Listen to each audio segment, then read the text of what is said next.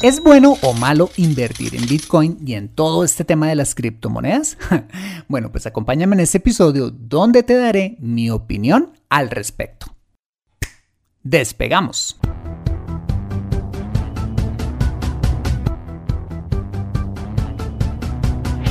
Bienvenido a Consejo Financiero, el podcast de finanzas personales donde aprenderás a manejar inteligentemente tu dinero, salir de deudas, tomar buenas decisiones financieras y alcanzar una prosperidad sólida y duradera.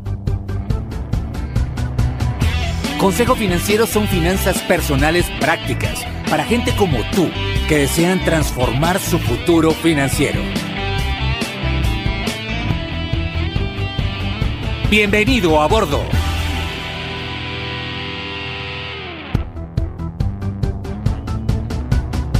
Hola, ¿qué tal? Soy Fernando Fernández y sí, esto es Consejo Financiero, tu podcast, tu programa de finanzas personales donde aprenderás a manejar inteligentemente tu dinero, a salir de deudas, a tomar buenas decisiones financieras de consumo, ahorro e inversión y los principios para alcanzar una prosperidad sólida y duradera. Como sabes, tener educación financiera es un aspecto esencial para alcanzar tus objetivos de vida. Pues aunque tu profesión o área de conocimiento no sean las finanzas, todo lo que hagas en la vida involucrará dinero, por lo que necesitarás saber administrarlo inteligentemente para alcanzar cada una de tus metas financieras. En Consejos Financieros aprenderás de manera práctica a convertirte en un sensei de tus finanzas personales. Y como siempre te invito a visitar www.consejofinanciero.com, donde podrás encontrar este y muchos más contenidos de finanzas personales que seguro van a ser de utilidad para tu vida financiera. Asimismo, te recuerdo que puedes encontrarme en LinkedIn como Fernando Fernández Gutiérrez y en Instagram como Consejo_Financiero. Bueno, muy bien, y sin más preámbulos, empecemos con el episodio de hoy. Bienvenidos a bordo. Desde aproximadamente el 2018 se ha venido desarrollando un nuevo apetito por el Bitcoin, apetito que por cierto ha llegado por estos días a su punto histórico más alto, con el anuncio de Elon Musk, propietario del fabricante de automóviles eléctricos Tesla, de la compra de $1,500 millones en Bitcoins, imagínate, lo que llevó a esta criptomoneda a valorizarse con el anuncio a un precio récord de $44,220 por cada unidad de esta moneda virtual. Bueno, pues esto y otros hechos psicológicos han generado un auge sin precedentes por esta criptomoneda. Y quizás tú mismo te estés preguntando si eso de invertir en bitcoins u otras criptomonedas es bueno o no. Bueno, pues en este episodio he querido darte mi opinión, que espero te sea útil como elemento de juicio para responder esta pregunta y que sobre todo eso te lleve a tomar la mejor decisión financiera. ¿Empezamos? Muy bien, para empezar recordemos qué es el Bitcoin. El Bitcoin es una moneda virtual o criptomoneda que opera únicamente en Internet, es decir, no necesita de monedas ni billetes para efectuar transacciones con ella, sino que está soportada por un sistema muy seguro e innovador de transacciones llamado blockchain, que permite que una persona, por ejemplo, pueda transferirle a otra en cualquier parte del mundo una cantidad específica en bitcoins a cambio de un producto o servicio específico, pero sin la necesidad, ojo, de usar un banco para hacer dicha transacción. Lo verdaderamente innovador detrás del Bitcoin y en general de todas las criptomonedas es la invención del blockchain, de este sistema de transacciones, que según los expertos tendrá infinitas aplicaciones en el futuro para diferentes industrias. Si quieres saber un poco más de todo esto, te lo explico en el episodio número 10 de este podcast. Pero bueno, el asunto es que, como te lo decía al comienzo, pues se ha venido despertando una fiebre financiera en torno a esta criptomoneda, es decir, al Bitcoin, lo que ha llevado a muchas personas a adquirirla masivamente, elevando por las nubes el precio de esta criptomoneda. Bueno, Fernando, pero entonces, ¿es bueno o malo invertir en Bitcoin? Bueno, pues antes de contestarte, quisiera contarte algunas historias en torno a otras fiebres que en la historia se desarrollaron antes de esta por las criptomonedas. Muy bien. La primera fiebre de la que se tiene memoria fue la fiebre de los tulipanes en 1636, cuando en Holanda se popularizó la comercialización de esta exótica flor proveniente de Turquía, debido a su belleza y a la multiplicidad de colores que se comenzó a obtener al sembrarla en tierras holandesas. Bueno, pues con el paso de los años, esta flor se volvió muy apetecida, convirtiéndose en símbolo de estatus y prosperidad de la clase alta holandesa. Bueno, pues imagínate que el precio de la flor se disparó a tal punto que un solo bulbo de tulipán llegó a valer 1000 florines holandeses, que equivalía, ojo, a 400 salarios mensuales de un holandés de clase media. El asunto es que la gente empezó a ver en el tulipán una inversión millonaria. Se tiene registro que mucha gente empezó a vender sus propiedades para poder comprar esta flor e incluso se endeudaba para poder adquirirla. Y llegó hasta crearse un mercado de futuros donde la gente, imagínate, compraba cosechas futuras de tulipanes. Bueno, ¿y cómo terminó todo esto? Bueno, pues muy sencillo. Terminó en que la flor llegó a valer tanto que se hizo incomprable. De tal manera que el 5 de febrero de 1637 en el mercado se puso a la venta un lote de medio kilo de la flor en 1250 florines sin encontrarse comprador. Esto desencadenó un pánico generalizado en la gente que había invertido en el negocio y salió a venderla masivamente, desplomando automáticamente el precio y dejando como consecuencia en bancarrota a todos aquellos que habían invertido en la flor, lo cual llevó, de hecho, a la economía holandesa a la quiebra. Increíble, ¿no? Vale. La segunda fiebre de la que te quiero hablar es lo que se denomina el crack financiero de 1929 en la ciudad de Nueva York, consistente en un rápido desplome del 89% del mercado bursátil de esta nación. Imagínate que este desplome fue precedido por 5 años de una alza injustificada del mercado de acciones, debido a una fiebre que se despertó en la gente por comprar acciones en la Bolsa de Valores de Nueva York en un mercado al alza que aparentemente nunca terminaría. Bueno, ¿y entonces qué pasó? Fácil. Pues que el precio de las acciones estaba inflado. No porque a las compañías emisoras de estas acciones les estuviera yendo súper bien, sino porque la gente las demandaba más y más, y eso hizo que durante los 5 años previos a la catástrofe, los precios subieran de manera absurda, muy por encima de su valor real.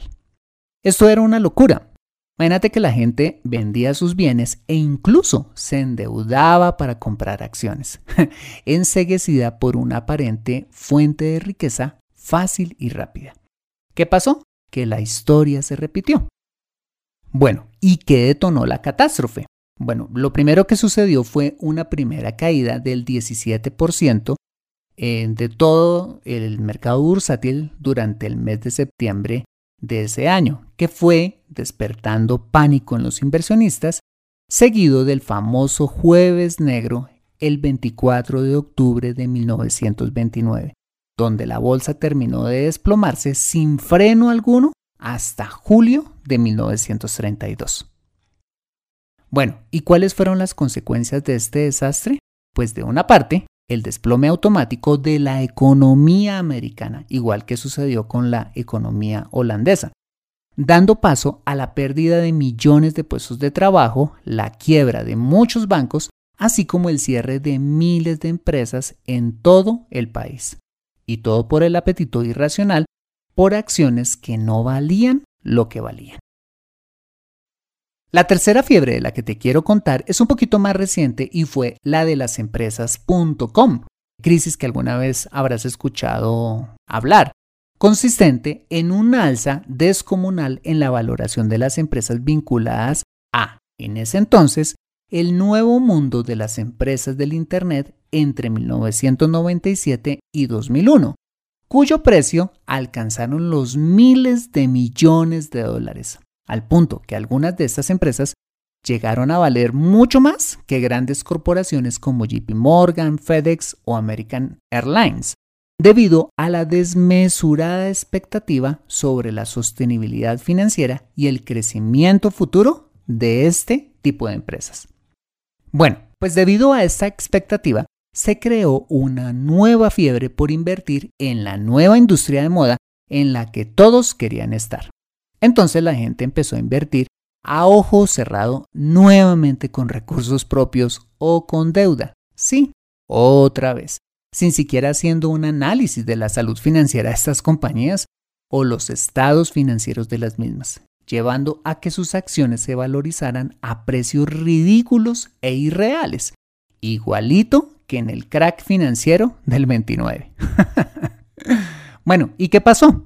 Que nuevamente la realidad financiera de esas empresas empezó a salir poco a poco a flote con la quiebra de las primeras compañías, que ocasionó nuevamente pánico entre los inversores y la rápida fuga de capitales, generando desconfianza en la naciente industria del Internet y a la postre un desplome del valor de las acciones de dichas empresas y la quiebra de nada más ni nada menos de 4.854 compañías del sector y pérdidas por más de 5 billones de dólares, sin contar con todos aquellos inversionistas que perdieron quizás el capital de su vida.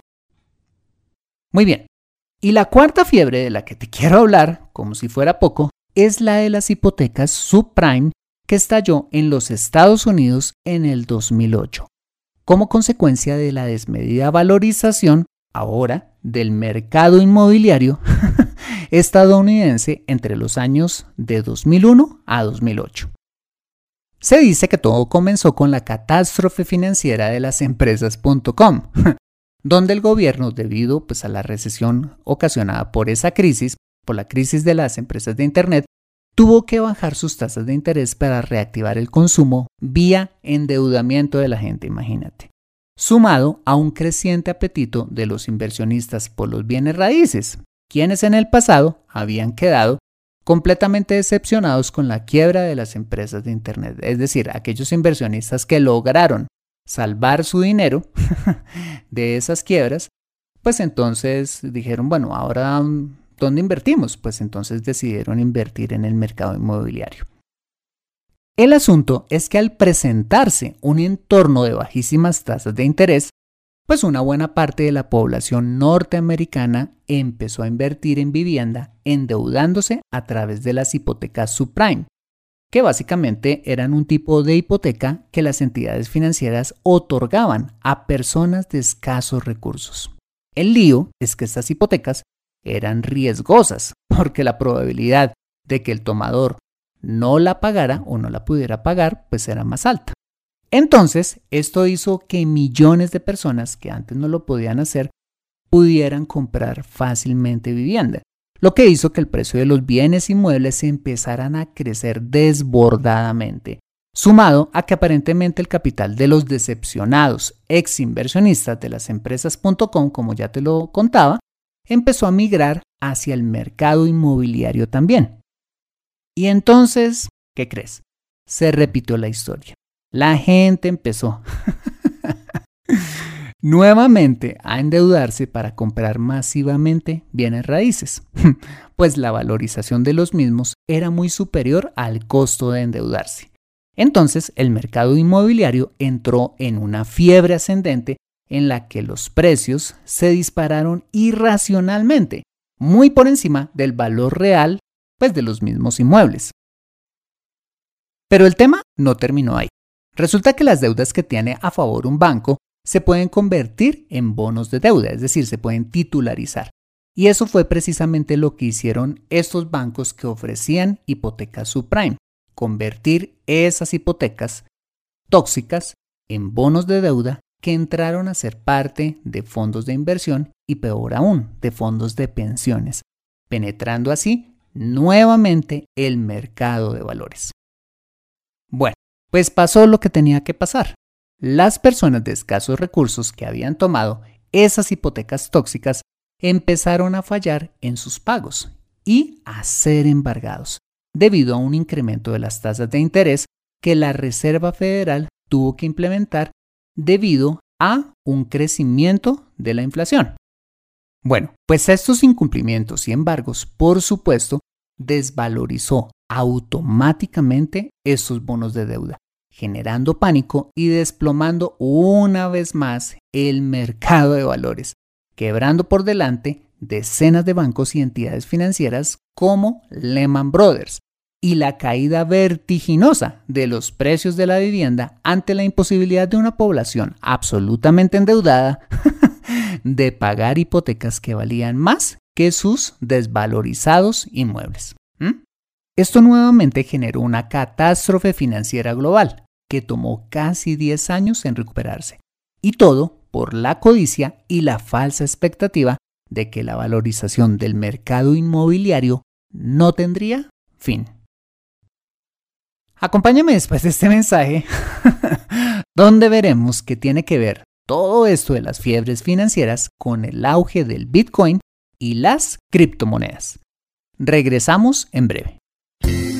Me siento atascada en mi vida financiera y no sé por dónde empezar. Quiero ahorrar para la universidad de mis hijos, pero no sé dónde hacerlo. Me gustaría invertir en fondos de inversión, pero no sé dónde ni cómo. Deseo tener un seguro de vida, pero no entiendo del tema. Quisiera planear mi jubilación, pero no tengo quien me asesore.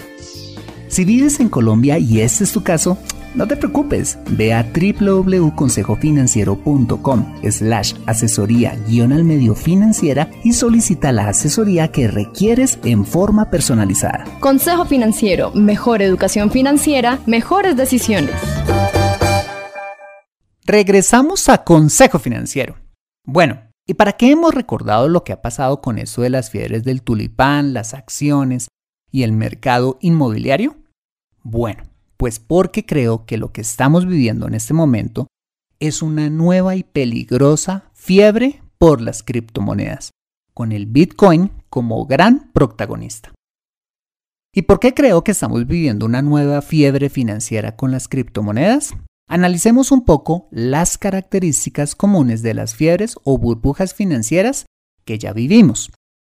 En primer lugar, las fiebres financieras se caracterizan por la especulación, que no es más que el interés de la gente en comprar barato para vender más caro, mas no por un real interés de usar el bien objeto de la especulación, tal como sucedió con los famosos tulipanes de Holanda, el mercado inmobiliario de los Estados Unidos y ahora, atención, con las criptomonedas.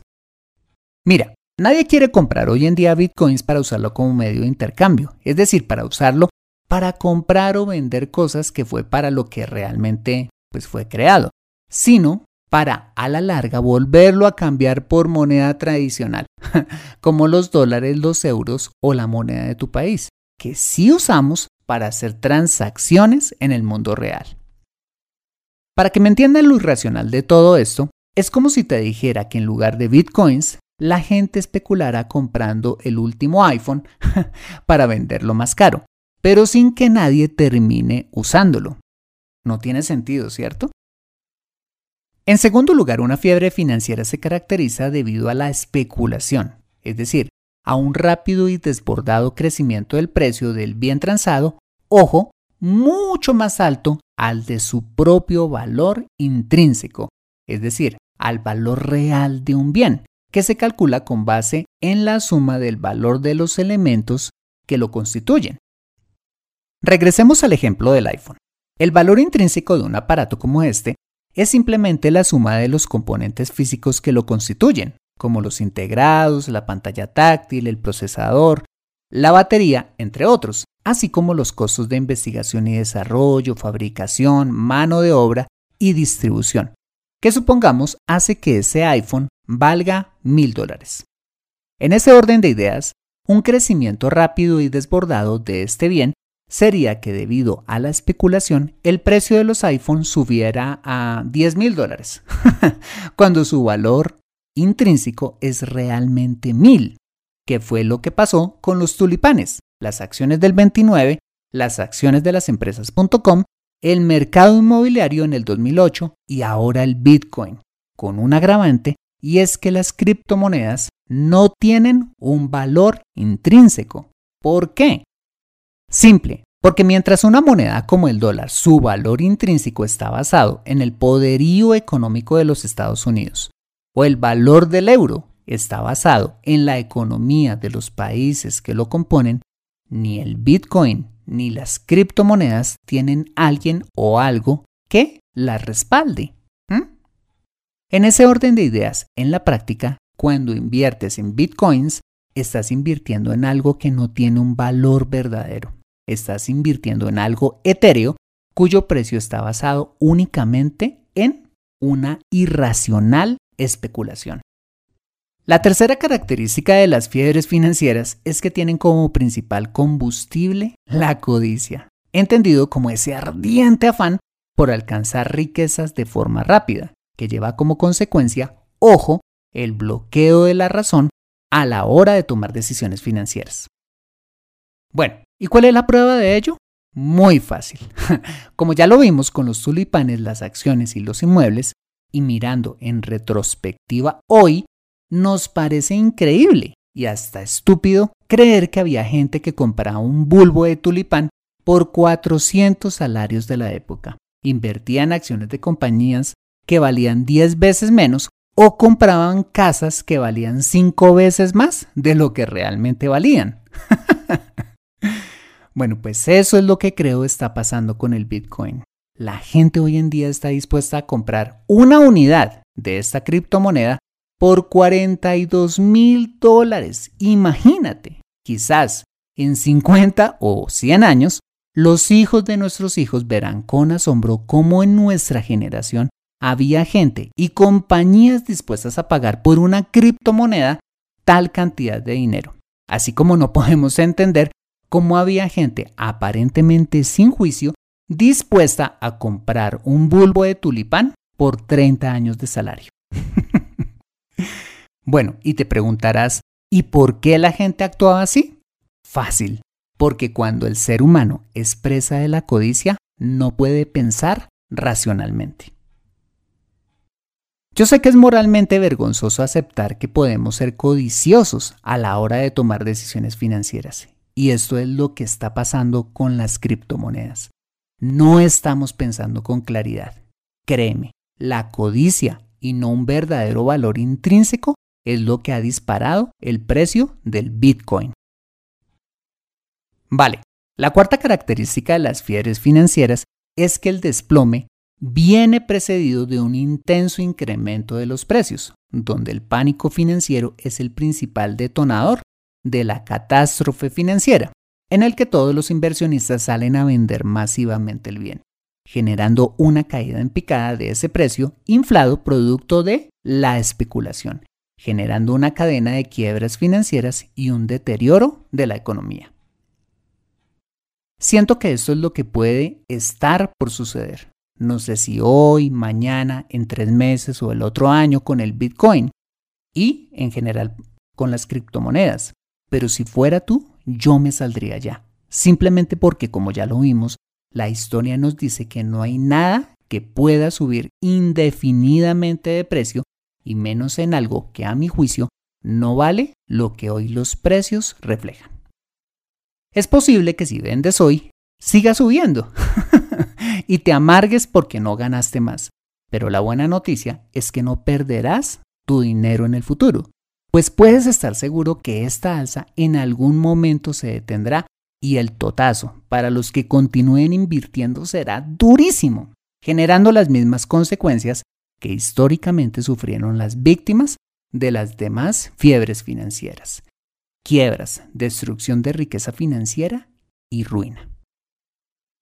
Bien, hasta aquí hemos recordado las diferentes fiebres financieras y cómo se relacionan estas con la nueva fiebre del Bitcoin y las criptomonedas.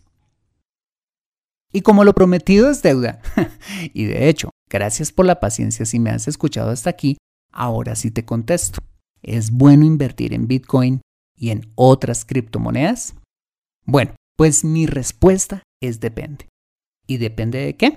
depende de tres cosas. Depende del objetivo que persigas con la inversión, depende del dinero que tengas para hacerlo y depende de tus principios. En primer lugar, depende del objetivo que persigas con la inversión, porque si el objetivo es volverte rico de la noche a la mañana, te diría que no lo hagas, pues de una parte el precio al que comprarías hoy es absurdo y de otra estarías invirtiendo en un activo sumamente volátil que sube y baja en forma violenta. Creo que el riesgo de perder es mucho más alto que tus reales probabilidades de ganar. Pero si en cambio tu objetivo de inversión es buscar rentabilidad de largo plazo, entendido como largo plazo más de 3 o 5 años, podría llegar a ser medianamente interesante invertir, pero con precios muy parecidos a los que tenía la criptomoneda por allá en el 2017 o 2018, siempre y cuando, atención, el valor de la criptomoneda se base en que la gente la empiece a usar realmente como medio de intercambio, como cualquier otra moneda, más no como producto de la especulación. Bien, en segundo lugar, depende del dinero que tengas disponible para invertir. ¿A qué me refiero?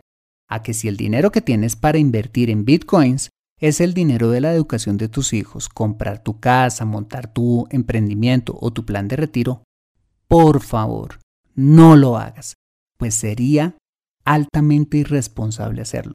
Es como si sacaras ese valioso capital y te fueras a jugártelo al casino, tal cual. Pero en cambio, si tienes un capital que no compromete ninguno de estos objetivos financieros, y digo no compromete porque ya has alcanzado cada uno de ellos y tienes un excedente para invertir, hazlo, pero debes estar dispuesto a que eventualmente puedes perder todo tu dinero. Y en tercer lugar, depende de tus principios. Si en tu caso tus principios te permiten invertir a expensas de que alguien más pierda, te dejaría esa decisión exclusivamente a ti. Imagina lo siguiente. Supón que un día la gente empieza a creer que frotarse piedras lisas de río en el cuerpo sana todo tipo de enfermedades. Pero tú sabes muy bien que no es cierto, o por lo menos no crees en las supuestas propiedades curativas de dichas piedras. Ahora supongamos que debido a esa creencia, la gente empieza a especular con las famosas piedras, haciendo que su precio suba incontroladamente, generándose una oportunidad de inversión buenísima para comprarlas a un precio y revenderlas a un precio mayor. Dadas estas condiciones, a sabiendas que las piedras de río realmente no tienen esas propiedades curativas, o por lo menos dudas al respecto, ¿serías aún así capaz de invertir en las dichosas piedras? En mi caso yo no lo haría, pese a que probablemente haría mucho dinero invirtiendo en ese negocio, pero a expensas de que otros pierdan cuando se conozca la verdad. En lo personal, y por supuesto, puede que me equivoque, creo que eso precisamente es lo que está pasando con el Bitcoin, pues no le veo mucho futuro a las criptomonedas mientras su valor se base en la especulación y no como medio real de intercambio de bienes y servicios, y no me parecería correcto ganar dinero a sabiendas de la poca sostenibilidad financiera de las criptomonedas en el futuro, aprovechándome de la falta de racionalidad o la ignorancia de los demás. Es como sacarles dinero de sus bolsillos en sus narices. Así de sencillo.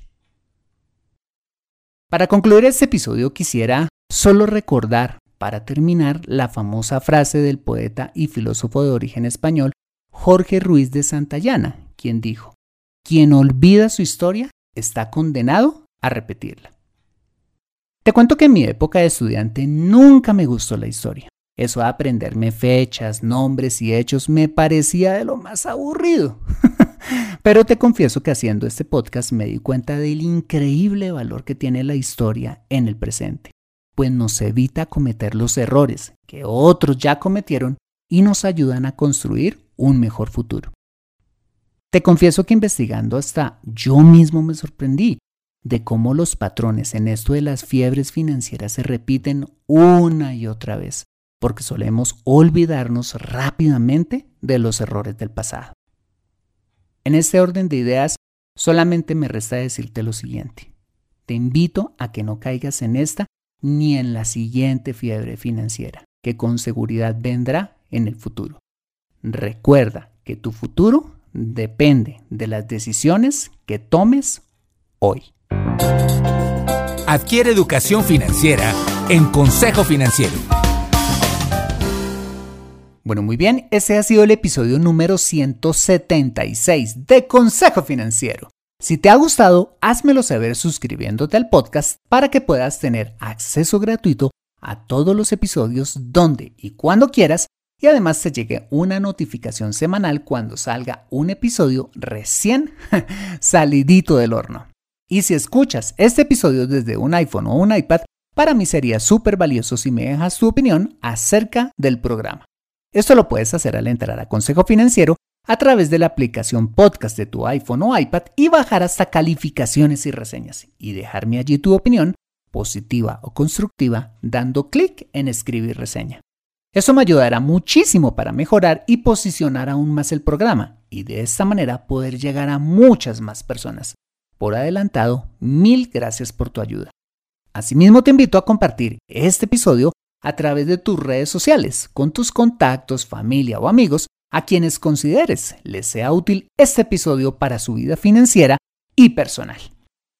Bueno, muy bien, yo soy Fernando Fernández, tu asesor financiero y anfitrión de este programa. En la edición de este podcast, José Luis Calderón. Muchas gracias por compartir tu tiempo conmigo tomando el café de la tarde, de relax en el spa, corriendo una maratón o donde quiera que estés y recuerda. Consejo Financiero son finanzas personales prácticas para gente como tú que desean transformar su futuro financiero.